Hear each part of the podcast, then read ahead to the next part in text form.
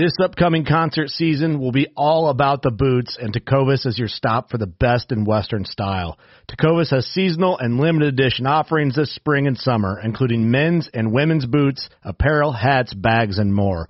All Tecovas boots are made by hand in a time-honored tradition with timeless styles that are always on trend. And Tecovas has first wear comfort with little to no break-in period. It's hard to find this level of comfort paired with this level of style. Stop by your local Tecova store, have a complimentary drink or two, that's WCB style, and shop new styles. The smell of fresh leather and friendly staff are at your service. Many stores even have leather custom branding to make your boots truly personalized. And with regular live music and events, there's no in-store experience like it. If you can't make it into a store, just visit tecovas.com. That's T-E-C-O-V-A-S dot com. They offer free shipping on all boots as well as free returns and exchanges and ship right to your door. Go to tecovas.com and find your new favorite pair of boots today. The 1911 is one of the most iconic firearms in history. Designed by John Browning, the 1911 was the standard issue sidearm of the U.S. military from 1911 to 1985. While Colt produced the original, almost every major firearm company has produced its own version. It's wildly revered for its reliability, crisp trigger, and is still a favorite for all types of shooters. Whether you're looking to buy or build a 1911 and just about everything for guns, log on to midwayusa.com.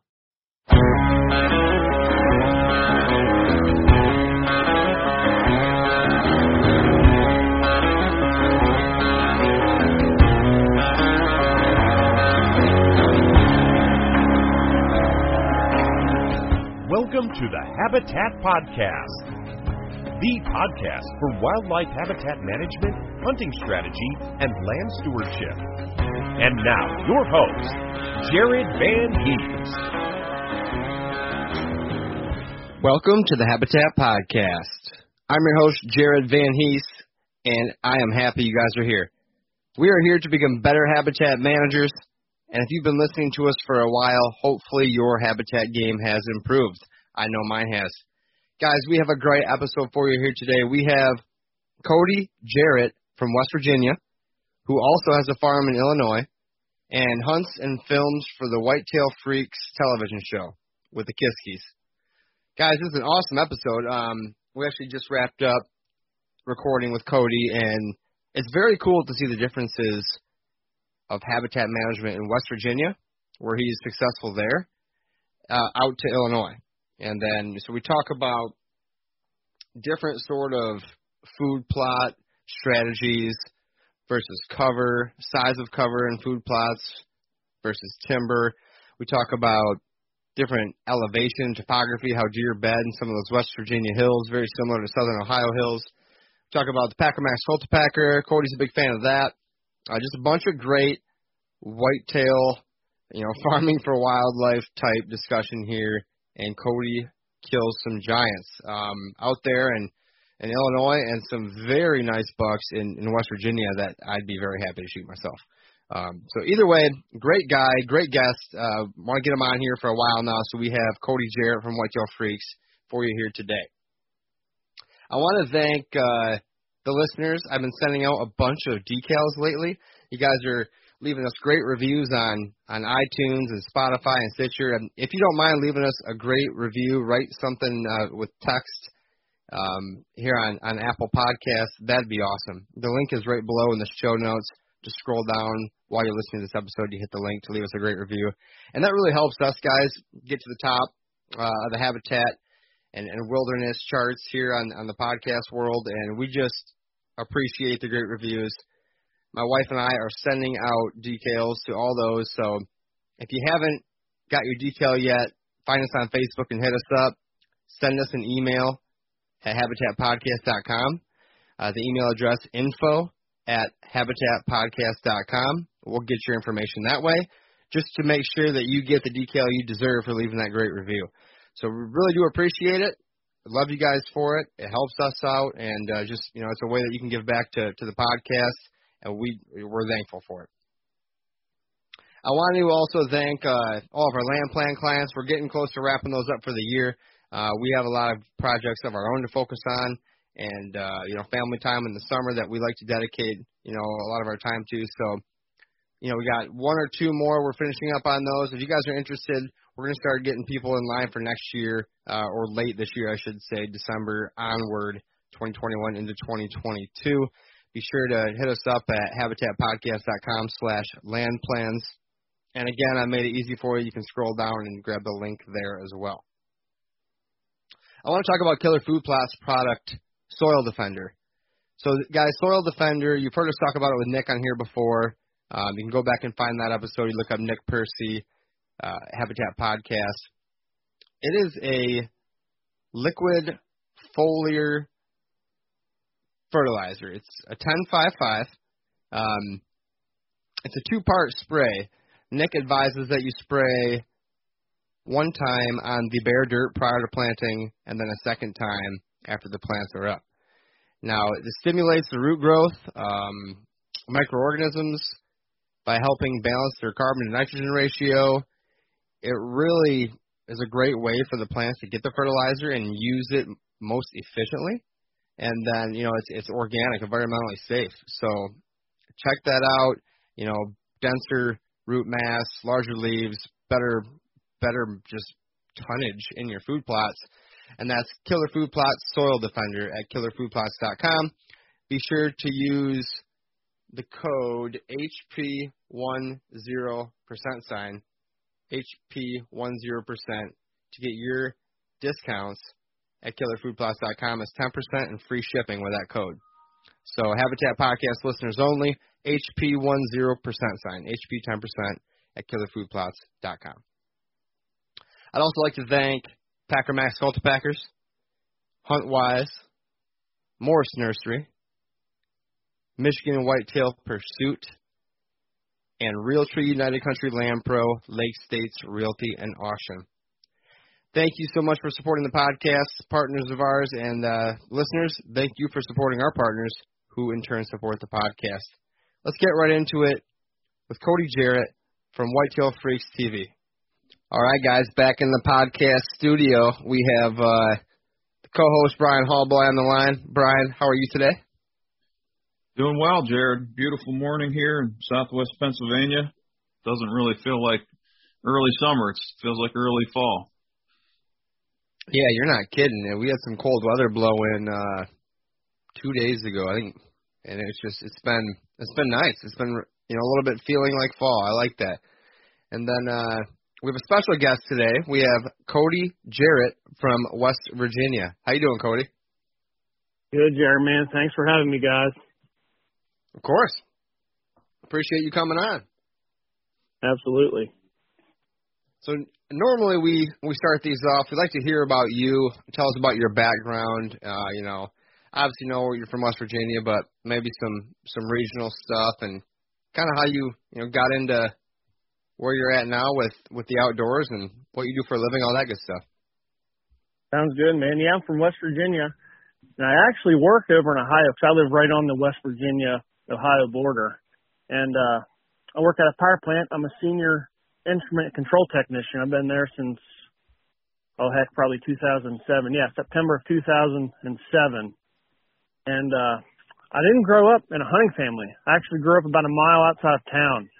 And uh back then every Sunday it was TNN outdoors, Sunday evenings, and uh I had to watch it. No matter what was going on, I had to watch, you know, David Blanton, Jackie Bushman, all those guys Sunday evening. So that's kind of how I got my start in the outdoors, I guess, just watching it. And I never started hunting until I was probably 11, 10, 11, 12 maybe, somewhere in that ballpark. But I think that's kind of what fueled the fire the most because it took me so long to get into it and actually get to start and it just lit that fire and it just burns brighter every year it seems. You know, it's funny you, you say that. I can I can uh agree with with what you're saying because I kind of did the same thing before my dad actually took me hunting. Um I was already ate up with it watching the old videos and the old Buckmasters. I think even there were single digits back then, and and like you said, the public shows on TV on Sundays, and yeah, it just Right. it was a way to get way to get really addicted and excited about it before even going out and doing it. So Yeah, that's Uh, seems, exactly. Seems to be a good way to get into it, I guess, if you want to be obsessed like us. exactly. It's kind of a good thing and a bad thing, but I just remember wanting to do it so bad and just no one took me hunting, you know, because my dad didn't hunt. But um the first time he ever took me hunting, we went squirrel hunting. And I had no idea we were going. He came into my bedroom, you know, five o'clock in the morning and woke me up and asked me if I wanted to go squirrel hunting. I thought, this is a dream, you know, jumped out of bed and I think that was kind of his way of testing the waters just to see how bad I wanted it because we went down to a friend of his farm and because they were big hunters and he kind of just, I mean, pow, powwow with them. But, you know, every Christmas after that, it was always hunting related. I always got something hunting. He never hunted, but he supported it in a huge way. No, that's awesome. That's that's all you need is that that open door, if you will. So, Exactly. Yep. so how long have you been hunting for now? Well, it's, oh, oh, probably 20 years or so, give or take. Nice. And are you hunting in just West Virginia, or are I see you get around a little bit based on your Instagram? oh yeah. Yeah, see, I grew up in West Virginia, hunted in West Virginia. I mean, yeah, I live right on the Ohio border, but I never started hunting in Ohio until, you know, maybe five, eight years ago. But no, for the most part now, I do have some permission ground Ohio that I'll hunt on a little bit. But a handful of other guys hunt there too, so it gets pretty tough. So, but I own a farm here in West Virginia, and I bought that one. Oh, I was 21 when I bought this farm. See, I hunted public ground. Got into hunting back when I was, you know, 11 and 12, and uh I missed a deer with my bow when I was 12. And in my head, still to this day, he was huge, you know. But back then, it might not have been, you know, that big. But I still think it was huge. But I missed that deer with a bow, and I came home just bummed out. And gun season was a week away, and uh I was pumped. I went back out to that same tree, climbed up in the stand, and I could hear deer running around. I thought, man, this is just like the day I missed it. And when the sun came up, all I seen was orange. And uh, I was so bummed out. I came home basically in tears. And I was 12 years old. And I looked at my dad because he's in the garage working on my mom's car. And I said, I'll never own less than 100 acres. And he said, I'm going to hold you to that. So I started saving that day on. And I bought this farm here in West Virginia when I was 21 years old. And then uh, three years ago, I bought another piece out in South Central Illinois. So pretty much I got a little permission ground in Ohio, my farm here in West Virginia, one in Illinois. And I used to have a couple leases out in Kansas, but with work and everything going on, 17 hours a drive was getting pretty tough. Sure. And and Jared and I can totally relate to the pumpkin armies that you see when the sun comes up. Jared's from Michigan. I'm I'm from Pennsylvania, so we totally oh, get you guys it. got it bad. Oh yeah. And that's why we do things like share leases in Ohio and and uh go out west when we can. Jared's hunted Illinois, I've been to Kansas and yep, we're all in the same boat and know exactly where you're coming from for sure. Absolutely. So walk us through this uh property you have in West Virginia. How did you find it and uh how has it progressed since you've owned it? Well, the mailman actually found it. as crazy as that sounds, because it's not. It's only you know five or six miles from where I grew up, just further out in the country. And I was looking all over for a piece of ground, and then the mailman told my mom. He asked her if uh, I was still looking for a piece of ground. She said, "Yeah. What do you have in mind?" And he said, "Well, out the road here, there's a piece of ground coming for sale." and uh it actually took me about eight months to get it bought because it was it wasn't through a realtor or anything. It was just a very tough process. A realtor is worth their weight in gold if you get a good one. I can tell you that. Sure. Yeah, so what did it look like? Uh how big was it and uh was it just something that the price was right and the opportunity was right or were you looking for exactly what it had? Well, at the time, I was looking for exactly what it had. It's 152 acres, and I, back then I thought timber. You wanted as much timber as you could have. That's where the deer were. Buy the timber. And uh yeah, the price was right because it's just real steep and like I said, thick timber. And it's got a little bit, maybe nine acres open, but for the most part, it's all timber. So back then, that's what I thought. You had to buy the timber. And that's what really turned me on to this piece because most of it's timber. But as I've got more experience hunting and traveled more and seen different properties and hunted with different people, uh, timber isn't necessarily what you want. You know, you want a little more open. right. If I could, you, if you can get that 60, 40, I mean, I'm a 60, 40 kind of guy. Maybe my Illinois ground is 70, 30. I think if you can get in that 60 to 40, 70, 30 range, I think that's where the money's at. Now you're saying 60 open, 40 timber? 60 timber, 40 open. Okay, I just wanted to clarify that for our listeners. Yep. I don't want to get too far away from timber because I think there's a lot of weight in that. And even now, I've changed my thinking again.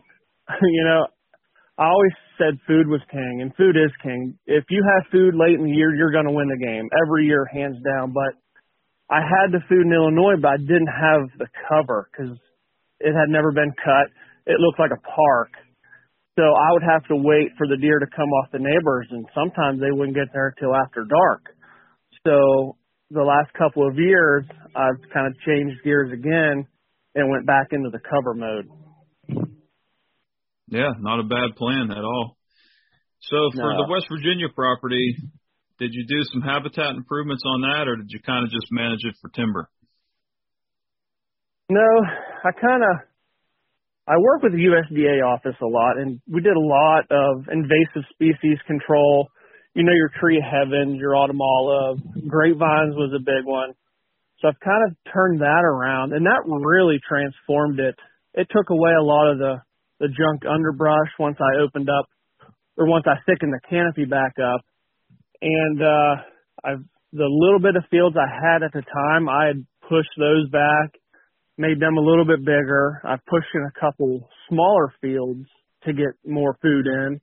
So, and I've hinge cut um, a few ridges this past winter, and then several years ago, maybe five or six years ago, I hinge cut the whole south side of this farm. And I've always been wishy-washy when it comes to hinge cutting. I think there's a time and a place for it. Like my Illinois farm, hinge Sure. cutting wouldn't have done anything for me just because it was a big park. You know, I had 30 inch oak trees on it. You know, that just, it's never seen a chainsaw. It was just wide open. So if there was any little trees in there, if I'd have hinged them over, no sunlight would have got in there anyway, you know, so that's where Right, a logger comes in. But now my West Virginia farm, you know, back when my neighbor was alive, he said this was the prettiest hay farm around. And if you didn't see like the old fence post down the woods, you would never know because it's all timber. So hinge cutting here is worth its weight because you can drop a six, eight, twelve inch tree and you're going to open up a lot of canopy. A lot of sunlight will get down in there. That's an outstanding description and appreciate you going into that because we get a lot of questions on that and it sounds like you know there's controversy involved with that but like you said it's a tool in the toolbox and that's that's what we push if you if you got the right time and and place for it you do it if you don't you don't Yeah, that's exactly right. And what I've learned, you know, hunting with the freaks since 2014, a lot of them guys are up there in Iowa. No two farm farms are the same. You know, even the two I own, I'll tackle them completely different. But I mean, don't get me wrong, a deer's a deer. You know, they're going to take the path of least resistance. They're going to go to food or cover or water. You know, so you have the same goal, but a lot of times you have completely different tactics. Sure. Yeah, and I want to get into that for sure. How how it differs between the two properties. So, tell us a little bit about the the Illinois property and how you came about getting interested in getting a place out there and and how you found that place. Okay. Well, I started hunting the Midwest oh back in 2012 and fell in love with it. You know, all my friends around here they want to go to the mountains for vacation stuff. I want to go to the Midwest. I love it out there. I love the cornfields because it's different from West Virginia and Ohio. But uh it's uh how it came about it was when I started hunting in Kansas I actually wanted to buy some ground out there. But then as I got older and matured, them 17 hour drives weren't realistic. I couldn't take care of it the way I wanted to. I couldn't keep my thumb on it the way I wanted to. So I had a lease out there, but I wanted something a lot closer to home with the same quality of deer. So I started looking in Illinois and it was hard to find something good in Illinois that was priced right because ground is so expensive. So I started looking at neighbors. Like I wanted the biggest and baddest neighbors I could find, you know, the biggest farms that maybe not for hunters, but just big farmers. And that once I started looking into the neighbors, I started looking at distance. Then I started looking for a good, trustful uh, realtor that was a big hunter that could kind of steer me in the right direction. And once I found the guy I started using, I told him what I was after, and then he told me the size of the piece of property I should get, or if it was good or bad, or if he came across one, he may not even tell me because he knew it wasn't something I would look for.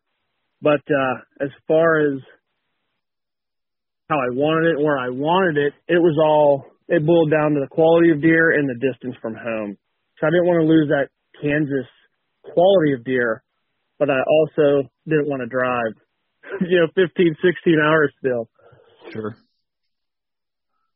So what part of the Illinois are you talking about that's uh you don't have to give us the exact area, but just just for our listeners, uh, what what kind of area of Illinois has similar deer that you're looking for compared to Kansas? I I am actually in East Central, you know, Southeast Central, East Central in that ballpark, and uh, talked to a lot of guys, and I have a lot of friends over in like the Brown County, Pike County, Schuyler County area, and don't get me wrong, that that is killer hunting on that side, but that south east, east central area, it is so good too, man. I mean, you're not going to find huge pieces, you know, several hundred acres for sale anymore, but you can you can squeeze into like an 80 or something and and really get into slammer deer hunting. That's outstanding. so you mentioned before that deer are deer, and there are some challenges obviously between West Virginia and Illinois. Maybe walk us through.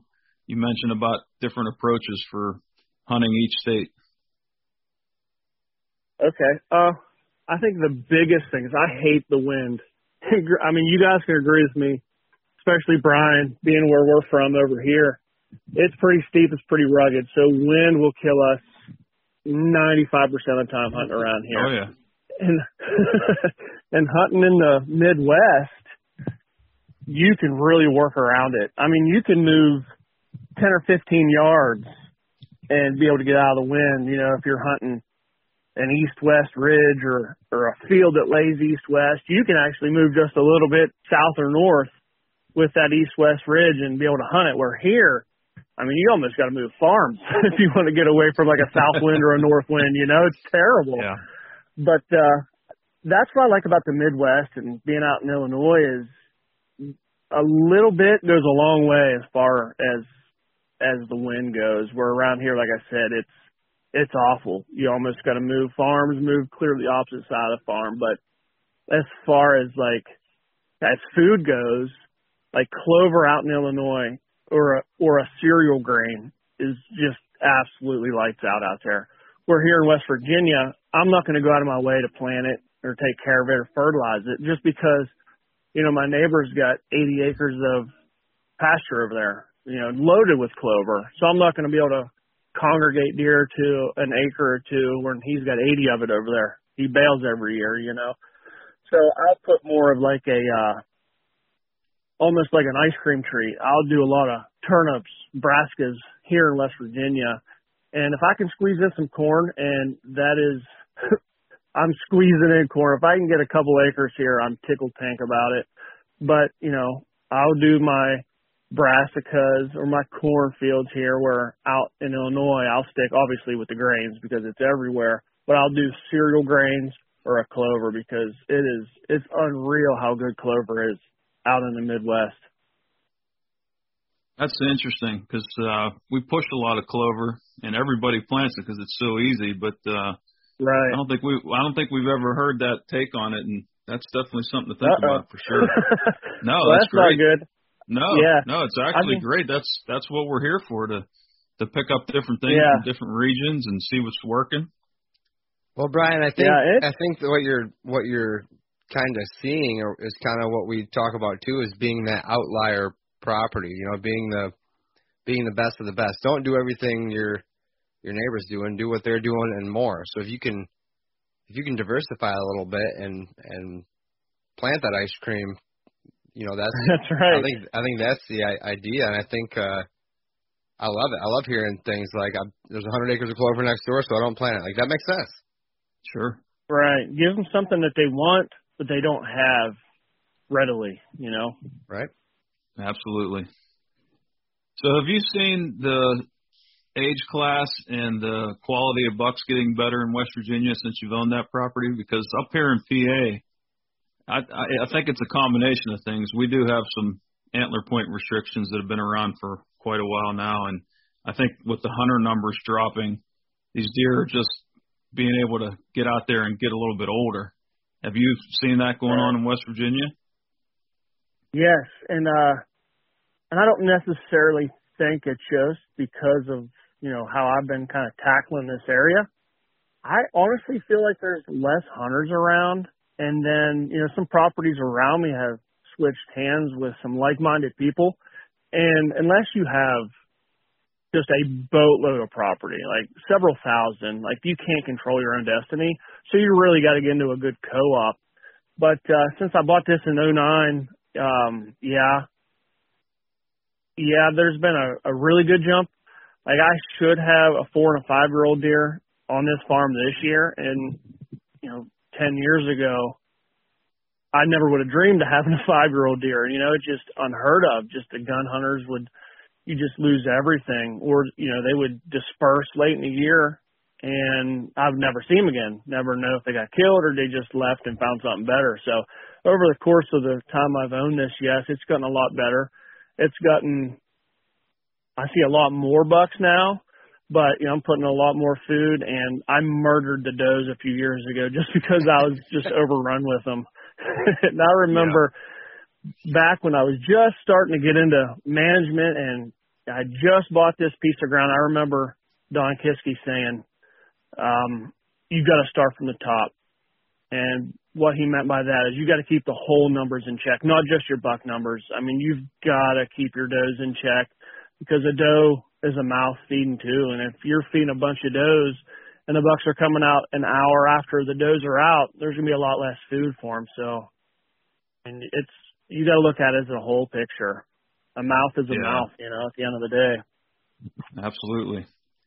So what about similarities? Getting back to deer or deer, what do you notice that there are kind of similar between West Virginia and Illinois?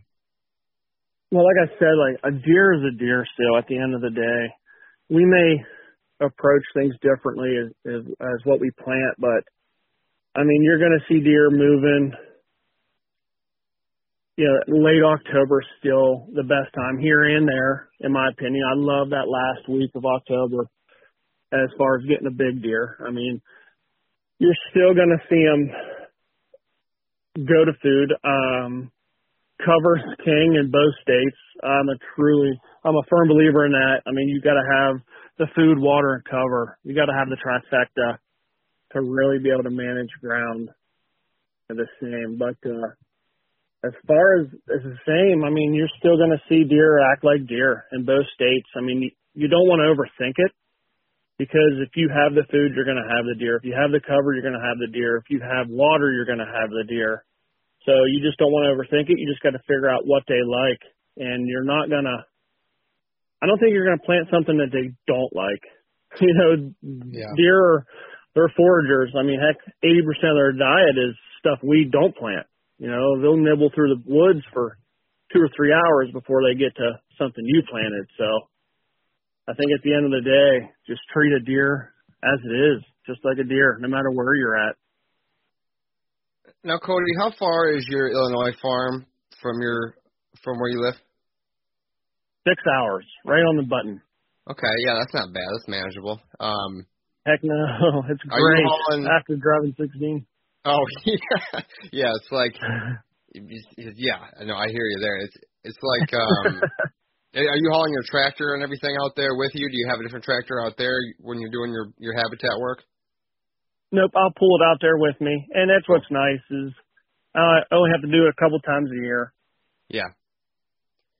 So let, I kind of want to talk about how you approached setting up um, the Illinois property, knowing what you've already known from the, you know, past how many years on the on the Virginia property. Sounds like you're you've done a lot on, on the VA property or West Virginia. I'm sorry, and then you uh, you understand that you know cover and, and hinge cutting and just getting that that security cover is, is huge down there. What are you What are you doing in in Illinois for cover? Did you end up having those big 30 inch oaks logged out, or I guess walk us through your steps on the Illinois property for the habitat plan. Okay. Well, when I first bought it, I didn't do anything. I kind of, instead of having, you know, the ag fields harvested, I, I left my share because it was in a two thirds, one third share. And I kind of hunted it just how the land laid because you guys know, as, you know, we hunt some pretty rough and rugged, steep country you kind of let the topo real, tell you. Real quick, what does that two third, one third share mean? Um, the farmer doesn't pay me like a cash rent price to to farm it. He'll keep two thirds, and I get a third of the money after he sells the grain. Got it. Okay, so you just left your third standing. I just left my third standing. Yep. Got it. Okay, sorry. Continue. But anyway, so when I bought that farm, I uh I just kind of walked it out and hunted how I thought it should be hunted. You know, how the land rolled, if the thermal winds were going to be in play because it, it is some bottom ground, so it kind of rolls down into the into the big creek system. It flows through everything there. So I I really had to think about thermals, which you know we're used to around here. You know, everything's thermal wind related.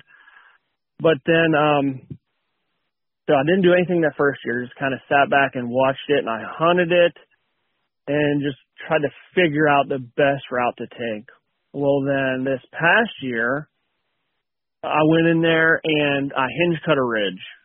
It's not really a ridge, just kind of the edge. Because when I would walk to my bottom field, and it's almost 11 acres, when I would walk to that bottom field to check cameras, I would bump deer up in my timber. It would drive me nuts because I just want to check a camera, and I'm in a wide open through my timber, and I hated it. So I went in there and I kind of chopped those trees down just to try to block the field so I could get in and out without blowing deer out. I mean, because if you think about it, 70 yards by 70 yards is an acre. And I was giving up way more than that when I was walking down. So I tried to buffer that just a little bit. Well, then this past deer season it helped, but I knew I needed to have it cut. So we just finished up a couple months ago. We cut it. We cut it down to about 18 inches, and uh, and we took all the ash trees out because you know the ash trees are dying around here and out yep. there too. We took most of those out, and then everything down to down to 18. And I'm telling you guys right now, it looks completely different. I the when I first walked in, because he cut for four or five days before I was able to get out there and and kind of take a peek at things. I just wanted to see it done. I wanted to get some footage and fly my drone and stuff. But when I walked in, my stomach about turned upside down because you walk in because it is uh it's crazy when you first see it because I mean if you're having a 30 inch red oak.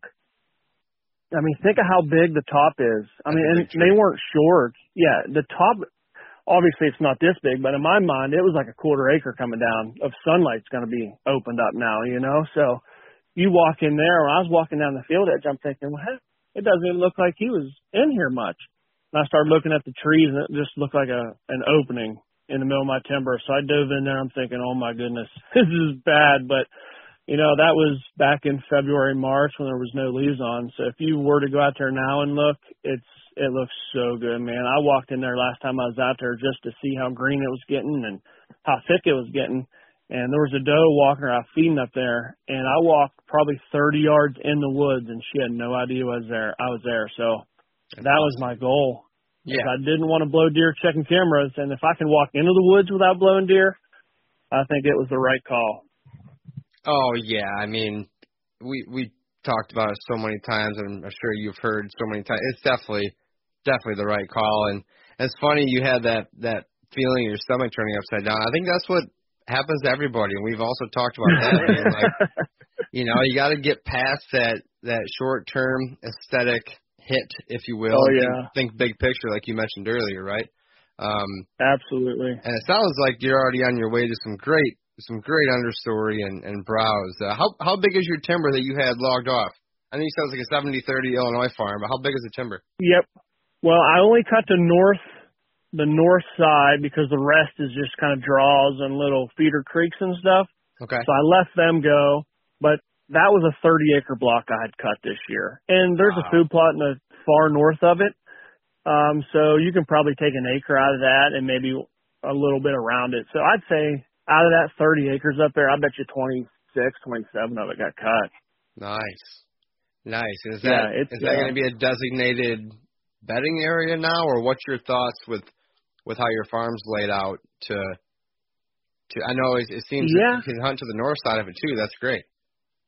Yeah, yep. I can hunt the north side. I'm actually going to put in some cereal grains up in that field, and it's about an acre. So, yeah, I I would love to get in there because growing up West Virginia, like I'm a timber guy, love the Yep. timber, love getting in the timber. But hunting the Midwest, I feel like you can do more damage diving into the timber.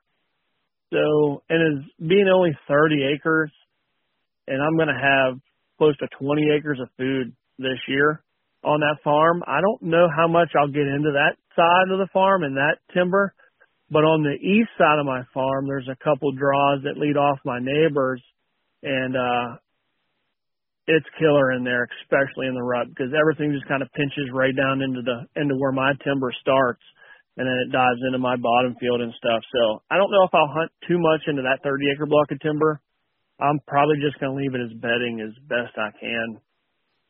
No, that makes sense, and um, I think I'd agree with you. I've hunted Illinois a couple times, and the idea from those boys down there who who live there and know it better than I do is to is to stay out of the timber, give that to the deer, and Right. and hunt them on the edges. And in Michigan, if we did that, we we'd never kill any good bucks, at least not very often right.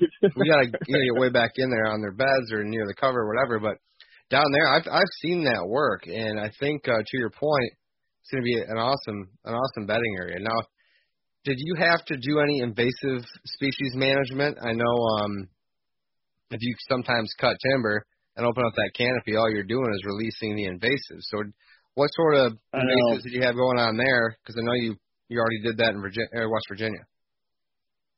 Well, as far as Illinois, it was such a park looking timber.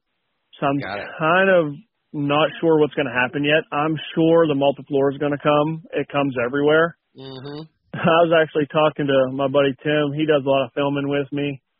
And I told him about this time next year, we're going to have to walk around with backpack sprayers and start knocking some of that back if it gets as bad as it probably will.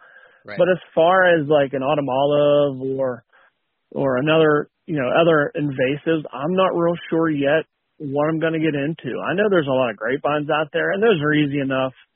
If you catch them young enough, you don't have to take a chainsaw with you. You know, you just throw a machete on your side when you're out shed hunting or something, and just kind of whack them as you go through. And uh, but as far as as like a brush invasive, I'm not sure yet, man. I'm almost scared to think what's going to happen. well, it sounds like you're already gearing up to to battle it if you need to, or, or probably when you need to. So that's that's awesome. It sounds like you're you're prepared, and um, yeah, shoot, shed hunting with a machete. That actually sounds kind of fun. that's right, man. You can never be too prepared. And that's the thing with habitat management, man. It's just there's never a a one and done tactic. I don't think. You know, like hinge cutting, you got to go back in in a few years and cut all the shoots out of the trees. You know, or you're back to where you started from. Timbering, you're going to release a lot of invasives because you're going to open up. It's you're going to make it look like a field to the sun. You know, just there's no habitat one and done. I don't think. Nope, nope. I bet my wife wishes there was, but there definitely is not. now, if you're you're talking um, back to kind of how you set up the habitat plan on your properties, um, we all kind of know the food to or bed to food, food to bed type thing. Um, are there Mhm. what are some tips and tricks that you found on either property that maybe you've you know finessed a setup to where you know you, you got some brassicas next to some corn and you know then you knock some corn down or something which I think I saw on your Instagram. Like tell me about a couple one or two real finesse type situations where you're really in the detail and have it dialed into how you want it to to work out. Well, I think my biggest tip as far as like habitat or management would be is let the deer do what the deer do. Don't, I've never had much luck forcing a deer somewhere. You know, like if they're bedding on the east side of my farm or the south side of my farm, that's where I'm going to practice, do my practice, whether hinge cutting or timbering, but, and always have a backup plan for a backup plan for a backup plan. Because mother nature ultimately controls everything. But as far as like the most finesse work is i shot that deer year before last chuck brown it actually aired yesterday um he was staying on the south southeast side of this farm a lot and I actually have another deer I call alfalfa. I'm hoping he comes back this year because he was like a low 140s last year. So I really want to break that 150 here in West Virginia. But no, Chuck Brown kind of stayed on the south side, and I have a field down there, and it was one of the first food plots ever put in. I call it the small food plot because it's less than a half an acre. It's it's pretty small, but uh, I went down in there and I pushed it all off, made it just a little bit bigger, and I planted a uh, a brassica. Well, it's a turnip and clover blend just to keep him as close to that back cornfield as I could. I didn't want him venturing off to a feeder somewhere or, you know, and losing him. Well, then once my corn came up back there, we got really bad rain and the whole bottom side of it flooded out.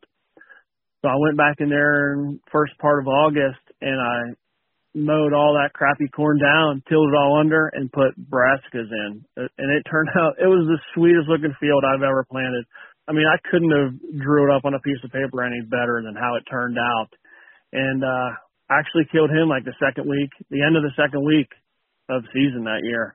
I mean, everything as bad as it was looking in the summer, when it all finished and deer season started, it was awesome. Everything it couldn't have worked out any better for me. Good for you. No, I know uh that's that's always a great idea to have a, a backup plan in case the spring or summer plots failed. You know, fall planning is is definitely a, a good idea, or probably my favorite to be honest with you. I don't always plant spring Yes. uh, for that reason Yeah. alone, and, and then time as well. But what? How are you planting your corn um, normally? Wh- And how often does it fail versus how often does it look great? Well, well, Illinois is a different story because it's you know the Midwest and it's Yeah. it's built for corn. Well, here in West Virginia, like last year was a disaster year. Uh, we had them cold late rains and it just never stopped raining. And once it stopped raining, it never started again. So last year was just an epic failure. Then this year, we're just now starting to get rain. It's been bone dry here where I'm at, and we finally got a little bit of rain a couple of days ago. But this year, it's looking it's looking incredible. But that backfield, it's kind of shaped funky. Um, it kind of slopes towards one of the one side of the field and the other side of the field. They kind of slope towards each other, so it creates this little tiny, like little wet spot if we get a bunch of rain.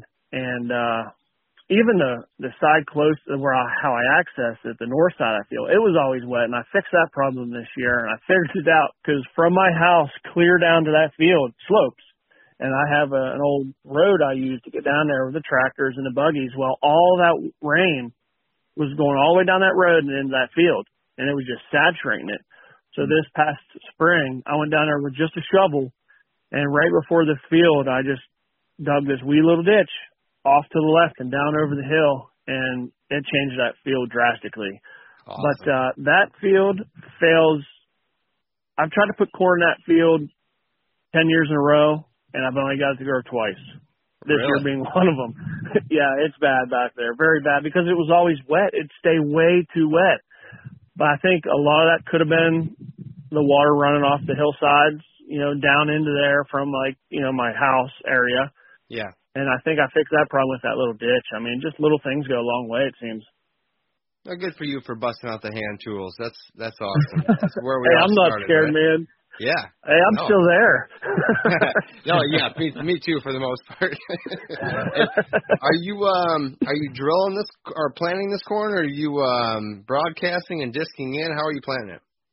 Nope, I have uh, an old uh, John Deere 7000 planter I still use, Nice. And uh, and you can get those pretty cheap, and you can rebuild them pretty cheap. You know, it doesn't take much to get them rebuilt. A little bit of time, and they're they're the old Chevy S10s of the planters. You know, they're gonna run forever, last forever. way way way ahead of their times when they came out. Is that a two row or four row or This one here is a two row at my at my West Virginia farm. Yep.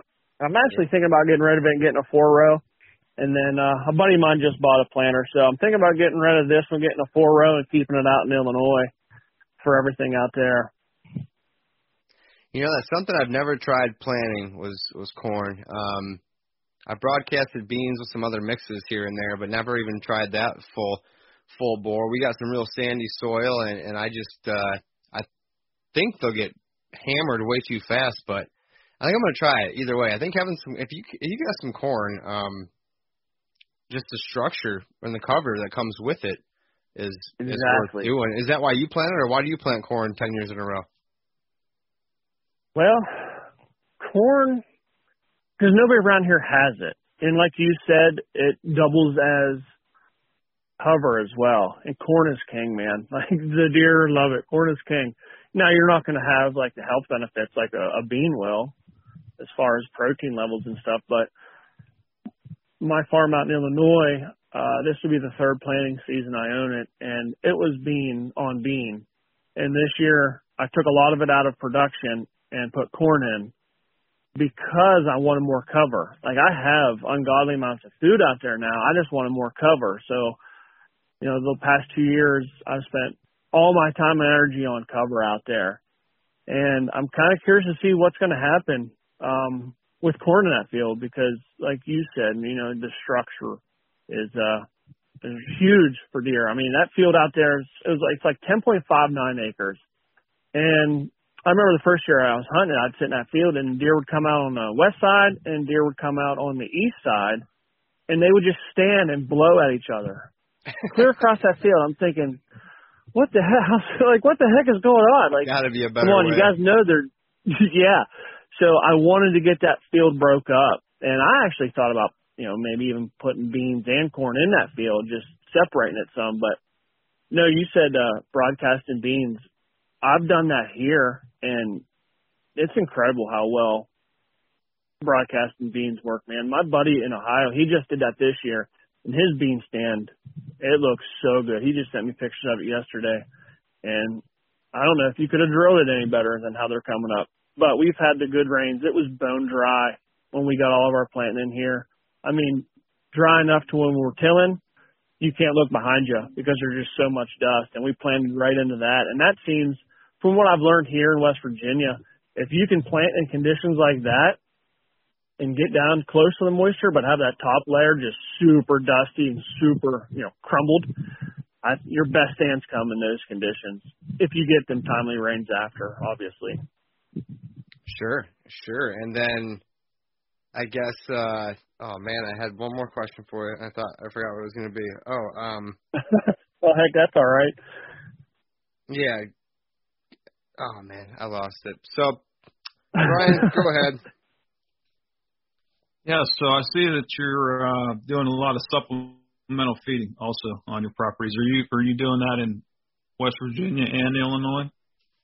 No, unfortunately, no, you can't do any type of supplemental feeding out in Illinois. Um, that's banned. No mineral, no no feed, nothing like that. But West Virginia, I mean, heck, we could shoot a deer with its head in a bait pile if you wanted. But I'll run as soon as the seasons are over.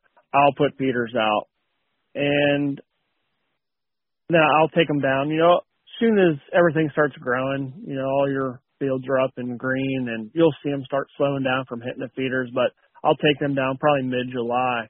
But I wish Illinois would do it. I think Iowa has the best as far as you know regulations. You know, you're allowed to run mineral and you're allowed to run feeders, but you can't do it during season. And I think that's just the best thing. I know CWD is a big, a big scare and a, a big topic, you know. And Sure. but if you go to any store, if you go to any store in a, a state that forbids it, all the you know where your feed is, them shelves are empty. So people still do oh it. Oh yeah, yeah, So- for sure. you, you know what I mean? So Yep. my theory on that is is if one person has a mineral site or a, a feeder going in a place that you're not allowed, every deer in the county is going to go to that spot. So it's Yeah. going to make it worse. So if you would legalize it, you know, maybe like Iowa, That's a good point. and you know you would spread it. You know, so if you have an 80 acre farm, those deer you might have a dozen deer using it. But if you have, if you're the only game in town, you may have 200 deer using it. So I think Iowa's got to figure it out up there. Uh, obviously, look at the deer they shoot every year. Yeah, Yeah. yeah. Pennsylvania's similar. We can have it out up to 30 days before the season, but the tricky part is when you get into the minerals because I've I've had some friends that I know that have taken out the minerals and the, they've asked the uh, game wardens and the game warden says, well, you know, if that's still in the soil after the 30 days, you could still be cited, and that that's kind of a, a sticky subject, but at least we could still Yeah. do it a little bit here. Yeah, that is tough. And uh, I mean, you guys know, like I run mineral here in West Virginia, and uh the deer stop using it when the antlers get hard.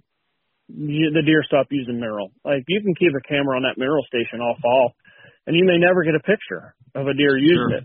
Yep. But then, you know, late winter they'll start using it again. So I mean, yeah, it's in the dirt, but I mean, a deer's not going to go to it in the fall. It seems like at least around here. I mean, every place is different, obviously. Right, right. So I saw that you had put out some alfalfa bales one time. What what was the deer's reaction to that, and uh, what kind of impact do you think it had on them for that winter?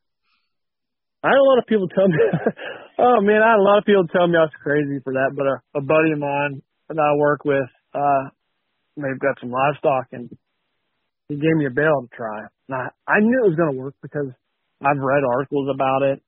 You know, people in the Midwest have done it, and uh, his grandfather told him to tell me I was crazy. So I made sure I had a camera over this, and uh, believe it or not, that worked incredible.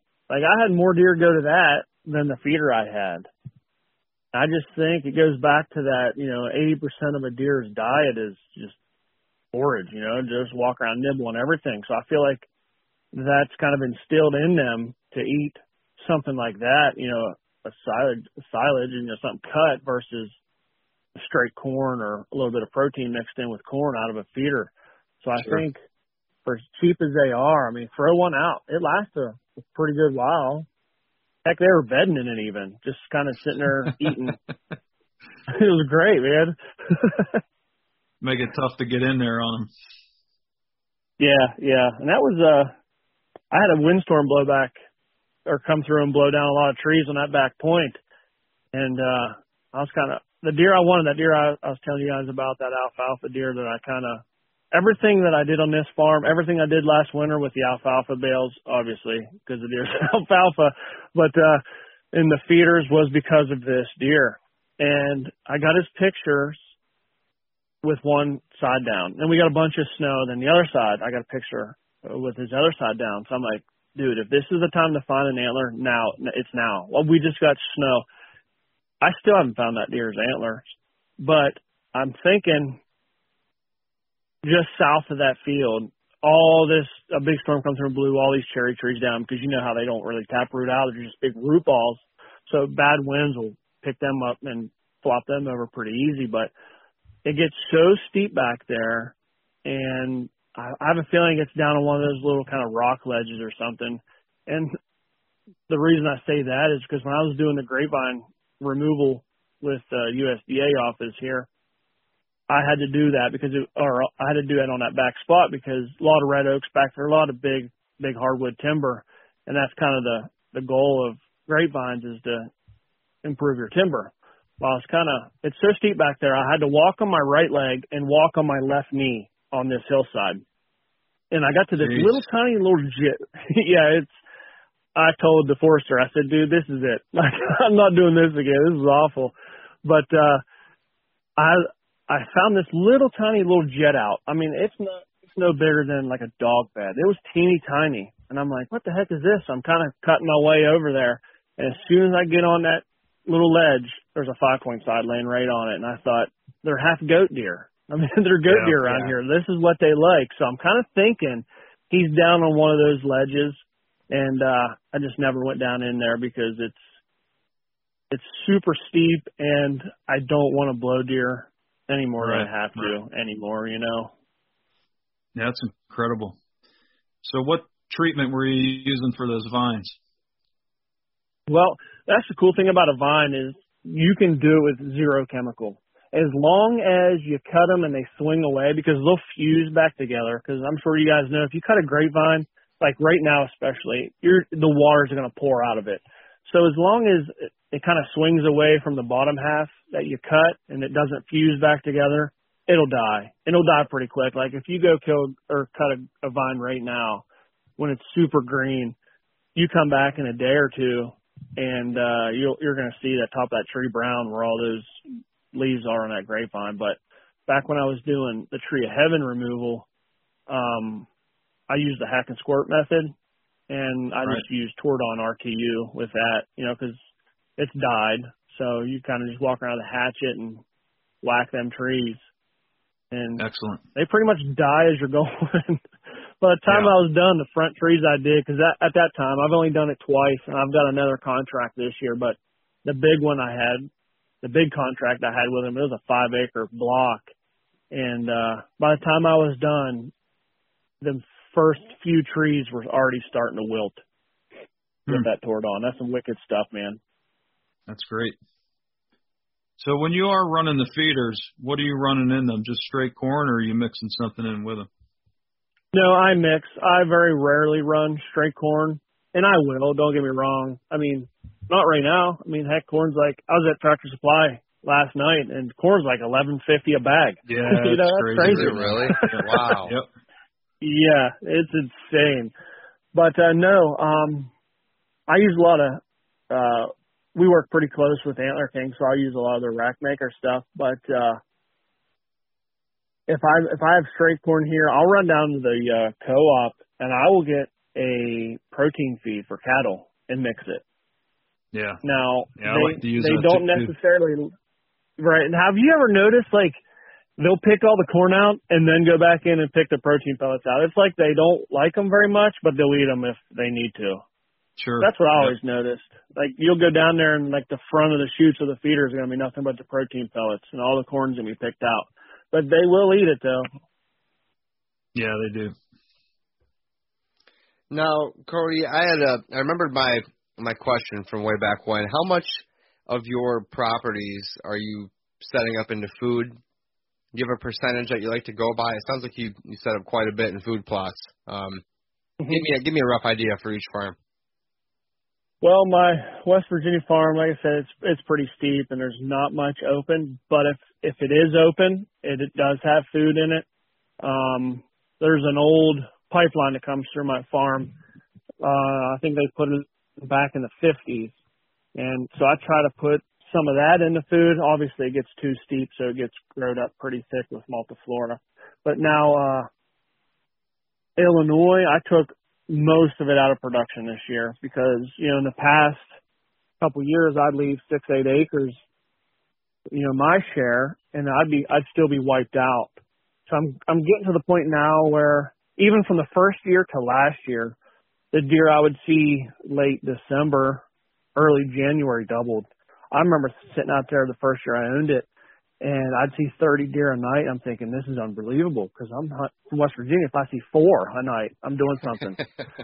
you know, so I'm out there seeing 30. I'm thinking this is insane. Well, then last year I squeezed a little bit more food in, and last year, late December, early January, I'm seeing 60 some. So you can never leave too much because you will grow into it. So out there, I'm probably 18 acres in food this year is what I'm gonna kind of have. Where And versus how- my how home is that farm? I uh 60 some, Okay, like gotcha. 67. Yep. But you know my home farm, it's mostly timber. I may have let's see here one two, like six. you know it's not not much at all, and that's that that makes life hard because if you don't get if you don't kill something, it's hard to tell where they're gonna go. Sure. I think that's kind of no. I appreciate you going into that. Looks like your your West Virginia farm is about four percent, and Illinois is up way in like 26, 27 percent food. So, yeah, big Yep. difference. But it's just because you're limited on the West Virginia farm, and I think uh Brian on our Ohio lease down there. I mean, you're putting in a bunch of, of food as well because it's kind of the limiting factor, is it not? Yeah, and just like uh, Cody said, those gas lines and those power lines, we take advantage of that open space too. Yep. No, Yeah, that makes sense. Those are sweet. I like those narrow fields like that because you're going to catch deer in it no matter what time of the day it is because you know like that old that old war line they call it here it uh it may be 30 yards wide. So you know two or three bounds for a deer and they're back into the in the thick of it. So uh, them narrow long fields man they could be killer. If you can get stuff to grow if you can get them like here that field lays east and west so it has sun all the time. So I don't have to worry about it you know getting shaded out. It'll grow about anything Yeah, that's awesome. And and Brian is uh, our food plot master, so we know he can get stuff to grow in about anywhere, including I like it. the Heck Southern yeah. Ohio uh, uh, gas lines. There, I've seen it happen. What do you guys like over there? Oh, what, Well- what do you like to what do you like to plant? Go ahead, Brian. Yes. Yeah, so um I've been up in northeast Ohio. I own 40 up there and then uh had a lease in Carroll County. So this is kind of our first year of being further south towards Zanesville. And Uh-huh. um we kind of just planted some blends this summer just to build the soil. Okay. So it's kind of going to be the learning process, but we've got some uh, beans, sunflowers, uh, peas. We put a little spring oats in there, some clover, some chicory, and then uh, I really like Roundup Ready alfalfa just because it's so easy to plant and take care of. So we got a couple Yeah. squares of that down there too. So we'll see how it goes. Yeah. You can't beat alfalfa, It- and you can't beat the time when alfalfa's growing, and you can just see it start waving in the uh in the wind. Because once you Yeah. just start seeing it waving in the wind, that's when you know, like the deer are going to be on it. Then Oh yeah. alfalfa's Why- good why stuff. is that? If you have because it's young, palatable. You know, if it gets too stemmy, the deer really turn off on it. But if Got you it. can Makes keep sense. it mowed and cleaned up and keep it growing young and just starting to wave, it's so good, man. And I was ex- exposed to that out in Nebraska years and years ago. Uh, right before I got out there, the farmer had mowed it and baled it. And it looked terrible when I went out there. I'm like, man, this is it? Well, then as the weeks went on, it just started to wave. And I'm thinking, man, it looks sweet in the mornings. You know, had dewy and you could just see it kind of flickering. And after that, man, every deer in the section was there. I thought, this is it. If you have a little bit of open ground, squeeze some alfalfa on it, loaded with protein. Yeah, it's always a big attraction here in Michigan in uh, late summer, early fall, for sure. You always see them out in those alfalfa fields. Yeah, it's it's incredible. But like you said, the limiting factor, you know, if you get a piece of ground, whether it be permission or a lease or you buy it, I mean that's the very first thing you need to do is figure out the limiting factor on it. Like my Illinois farm, before me, the farmer would come in, he would plant it, harvest it, disc it all under. So the deer never knew, you know, and I was kind of bummed the first year I had it because late season I'm seeing deer, but not like a, nothing good, nothing mature. And I got to thinking about that. I'm thinking, you know, for the lot, for, you know, different generations of deer out here, they've never known to come here for food. So now I still think I'm in the building stage. You know, late season comes, you know, light bulbs are going to go off. They're going to say, we, we got to go to the Jarrett farm. He's got the food right now. So I think that's the very first thing you need to do is figure out that limiting factor, whether it be food, whether it be cover, water. And water, I think water is the most, mm, you know, untalked about thing as far as managing whitetails. And I learned that out in Kansas. The very first thing the deer do when they would wake up is go to a a creek or a river and get something to drink. And since then, I've came home and planted or planted, dug little water holes on my West Virginia farm, and it's amazing. If you want pictures in summer, early fall, put them on a water hole around here. And I wish I'd have learned that 10 years ago. yeah, I could say that about a lot of things. Um, I know, right? and I think your uh, your water hole uh, idea, yeah, we we're definitely a big proponent in in putting water near stand locations. You know, we're not the ones uh, who uh, started doing that, but we do the heck out of it. And who, uh, what type of uh, water holes are you putting in? Are you digging them and putting a liner in them? Are you using big tubs? What are your thoughts there? Nope. Well, the one I dug two years ago on the left side of my farm, I dug it clear down till I hit clay dirt, and you know, because that's you know that's a natural liner, you know. So I dug sure. it down, and it was a nightmare. I had my little tractor down there trying to dig. I would get a load of mud out, but I couldn't back out because my front tires were buried. So I had to dump that dirt out, dump the mud out, push myself out of the bucket, and then try to do it again. So it was a disaster doing it. I dug as much as I could with that tractor and kind of got got it how I wanted it, but then a lot of it I went in there with rubber boots on and dug it with a shovel. Um, so as far as liners or tubs, no. Um, I've tried the liner thing. I took an old, I found it here on this farm. Was one of them old water tanks and white ones, you know, and I cut the top of it out and it had like a fill valve or a drain valve on the back side of it. And I thought, well, this is perfect. I'll just keep that cracked a little bit. That way no algae or anything will grow. I'll keep it flowing. So I went down there and I sunk it in the, in the dirt and camped it all in and it looked awesome. Well, we got all this rain. I went down there to check it out, and heck, it was floating down over the hill. So that was a disaster. I mean, that's that's another thing. Is like what we do isn't as far as like uh, managing whitetails. Nothing is quick. Like Woody and I, another guy on uh, Whitetail Freaks, we were talking about this yesterday or the day before. Like everything we do, we won't see any process or you know any any changes for a year. Like everything's a year by year by year basis. Like you can't do something today and expect something different or a change tomorrow. So it just right. have patience when it comes to managing your farms. It's just a long process. And like you said, cutting timber, the first time you see it, you're thinking, oh my goodness, but the long term effect far outweighs that initial shell shock. Amen. Now, Cody, I see you uh, started using a Packer Max recently. How are you liking that thing? Let me tell you about that thing. I'm glad you brought that up. See, I needed a new cultipacker for a longest time because the only thing I ever had was one of them old steel drums, you know, the smooth ones. Yeah, and, right. Oh man, you talk yeah, you talk about getting frustrated because the mud would cake on it, and then by the time I get to the end of the field, I'd go uh, try to scrape the mud off of it, and all the seed would be stuck to the mud. So it was a disaster.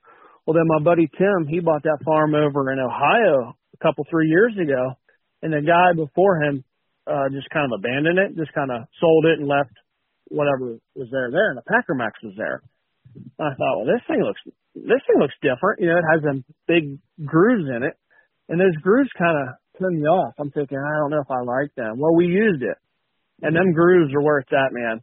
like, oh my goodness, man, because I was kind of nervous of what it was going to do. Like, I didn't want these big V's out there, but the, it does not do that. Like the water retention, those things create is unreal. Like, so I had to go out and get one immediately. Went out and got one. Um, I'm telling you, that Packer Max is the slickest thing. And the best part about it is, I think it weighs. I hang it up in my barn, so it weighs yeah. less than 100 pounds. I think. Like it doesn't weigh much at all. Like the the drum doesn't weigh anything. The brackets, that's where your weight is. That tells you how well it's built. So it's easy enough for me to drain the water out, toss it in my truck, and drive out to Illinois, and put my fall plots in out there. So yeah, I mean that was a game changer in my idea or in my mind. I mean if when I when Tim had that one, we used it over there. I fell in love with it, but I wanted to see what else was out there. So like I did a Google search and I typed in the best cultipacker, and that was the first thing that popped up. And I thought, well, it, it's it's what it is now. Like it's Doman, I've got to get it. So I set out and and, and picked one up. Man, that thing is slick. Plus, it has the teeth, so you don't have to deal with that sticky mud anymore. It just cleans those grooves right off. That's true. I forgot about that. Yeah, you have those teeth that fit right inside the groove. So if you pick up any mud, out she comes. Oh, yeah. yeah, like I forgot about those. Yeah, that that's such a such a piece of equipment, man. I think everybody needs one of those, and they're priced right. You're not going to break the bank. And when I first started planting food plots back in '09, uh, QDMA had a forum on their website, and they don't have it anymore. But oh yeah, when I bought this farm, when I when I bought this farm, I put everything I had down on it. So like I had less in my savings account than what the mortgage payment was. So like I worked overtime, like I worked like a dog. I and, bet. Uh, yeah, it was rough back then, but uh, it's you know it's one of those things like if you can't swim and someone chucks you into a, into a lake, you're to do one of two things: swim or drown. You know, that was kind of where I was. But every night before I went to bed, I would read the QDMA forums, and the one thing that stood out and still stands out to this day is you plant on a firm seed bed. And so I think a good cultipacker is one of the one of the main tools a man needs in his arsenal for food plotting. Because if you can get that ground tilled up, dished up, however you work it, then you roll it, then you you plant your plots on top of it and roll it again. I mean that's going to be night and day difference. So I think a Packer Max that's a that's a big time game changer. Yeah, you're not going to hear us argue with that. You know, we've we've been talking about those for for many years, and Lincoln was our very first uh, sponsor of the podcast here. And I just we we don't support you know junk either. We're not going to come on here and, and and try to try to you know tell our listeners to buy something if it's junk. And I tell you what, that thing has been through the ringer. I beat the heck out of my stuff, and it's awesome. Um, yeah. And you're you're definitely right about the firm seed bed. Brian and I were on those forums as well, and once I started using a, a packer, I was much better off than probably the three years before that, where I didn't do anything. I'd I'd disc it up and throw seed out there and and go you know go home or whatever. But yeah, it's a it's a game changer, and and guys guys realize that. Guys who've bought them, they they know it, you know. So um, Yeah. Lincoln Lincoln has a good product over there. Yeah, yes, and I got to know Lincoln over the past few months, and he's as good as they come. You know, you're going to get your customer service. He's going to answer any question you have. Like, I really enjoyed getting to know him. But uh see, they also come with a, a wheel kits where you can flip that thing upside down and transport it all over the place. I don't have that yet, but like out in Illinois, I'll just I'll run that thing right down the road, just Chip and Tar Road where my farm is at, and that thing don't care. No, It tracks right down the road behind me. That is so well built, man. Like it's a it's a heck of a piece of equipment for sure. Yeah, that tho- that wheel kit is the same bracket, so you have to pick one or the other. That the his new crimper attachment goes on. So I just picked up the crimper attachment um, and the heavy duty frame like you have, and that thing is full of water. That thing is very heavy in terms of crimping and and packing down seed. Um, way heavier than my standard unit. So I think uh, Yeah. I think for the guy who you know in our in our neck of the woods, if you will, or, or our demographic who wants to get out there and get a packer for a reasonable price, is that's a good way to go. Yeah, I I agree with you. I was actually talking to a friend of mine about it. I shared a picture of the Packer Max on my uh, Instagram story, and a buddy of mine texted me and asked me if I had one. I said, "Yeah, oh yeah." He said he's been looking for a good cultipacker, so I think he's gonna run out and get one because it's just one of those things, man. Like for a few hundred bucks, I think it's like five hundred bucks or so. I mean, you're gonna have a heck of a heck of an improvement on your on your food plots. Yep, and and I'll I'll shamelessly plug. We have a discount too for the podcast. So if you're a listener of the podcast, um, you can just scroll down to the show notes below this episode. You'll see a twenty five dollar discount for any of Lincoln's stuff. It's uh, HPC twenty five on his website. um, free money. You know, you might as well save a couple bucks and buy a case of case of lattes or something. So everybody likes free money, man.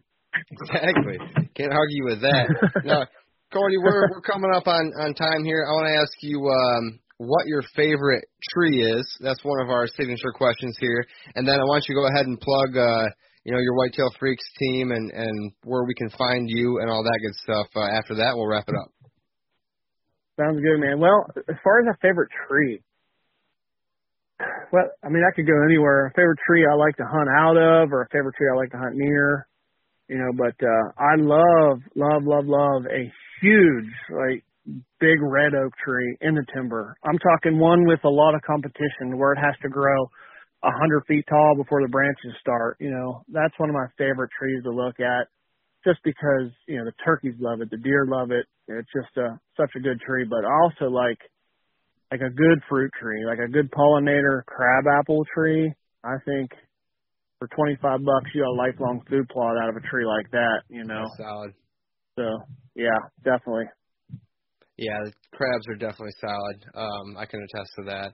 And and then uh Yes. So appreciate you coming on and spending your time with us. Thank you very much. Appreciate you following the podcast and and all you do Oh, for I love us. it, man. And, and uh yeah, thank you. And and so we want to be able to you know continue to follow you. Where can we find you? Let's hear your Instagram and and catch your episodes airing and etc. Sounds good, man. Yeah. Uh, obviously, Facebook's Cody Jarrett, uh, Instagram's Cody Jarrett underscore Whitetail Freaks. But uh, I mean, find you can find a lot of my personal stuff there. Um, obviously, follow the Whitetail Freaks Instagram account. You're going to catch all of my stuff, Don and Kandi's and Woody's Tyler's and the rest of the crews. Um, especially with guys like those, those guys up there, you're going to see a lot of the ag stuff. You know, they're all big time farmers. Uh, you know, Tyler and Woody are agronomists. So, I mean, I learn a lot from them guys, you know, different weed control or what the heck's my dirt doing or what's this number mean on this soil sample. You know, I pick their brains, you know. Not everybody knows everything. So keep that in mind. So if you guys need any questions, shoot them guys a shoot them guys a question or comment on some of our on our some of our stuff on the freaks pages. Awesome. Well, thank you very much, Cody. That's Cody Jarrett underscore Whitetail Freaks TV on Instagram, and uh, obviously at Whitetail Freaks TV for for the main Don and Kandi page and, and all that good stuff. So, Absolutely. dude, really appreciate you coming on. It was a great conversation. Um, good to hear from more guys like like you and and us who are you know doing it on their own dime down in West Virginia and then Oh yeah. Illinois. That's that's awesome. I love it. So Yep. I just Yep. uh, we appreciate it. I appreciate you guys having me, man. Been a long, uh, been a fan of your guys' podcast for a long time now, and I look forward to all the new ones all the time. That's why I listen to you guys on my trips out to uh, Illinois. Appreciate that. Absolutely, man. You're welcome, and thanks for thanks for having me this morning. Thank you so much, listeners, for coming and listening once again to the Habitat Podcast. We really appreciate it. If you could, please do us a favor, leave us a five star review on iTunes or wherever you listen to this podcast. You type out something nice, I will send you a free Habitat Podcast decal. If you haven't been to our website, habitatpodcast.com, we have our Habitat Property consultation services on there under the Land Plan tab. Check out our HP Land Plans there. We also have hats, t-shirts, and decals up at habitatpodcast.com. Of course, all of our podcast episodes. And then we have a new Habitat Podcast journal you can learn about deer anatomy and some cool thoughts, um, you know, more of a blog post from us every now and then. We'd really love it if you went over to our Instagram, Facebook, and YouTube, found the Habitat Podcast, and please subscribe. That really helps us. And thank you very much to our sponsors. We have Michigan Whitetail Pursuit, Packer Max Cultipackers, Huntwise, Killer Food Plots, Realtree United Country Land Pro, Lake States Realty and Auction, and Morse Nursery. Thank you so much, guys, for tuning in once again. Get back with us soon. We're going to have another great episode for you as we become better habitat managers.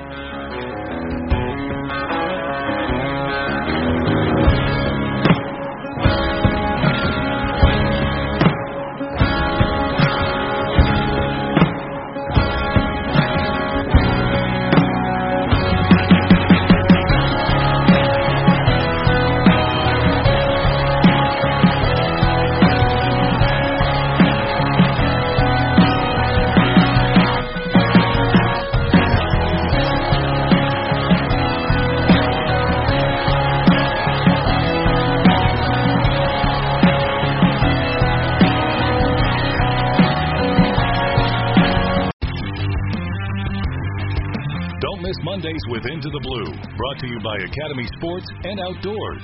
Every Monday night from 7 to 10 p.m. Eastern on Waypoint TV, the destination for outdoor entertainment.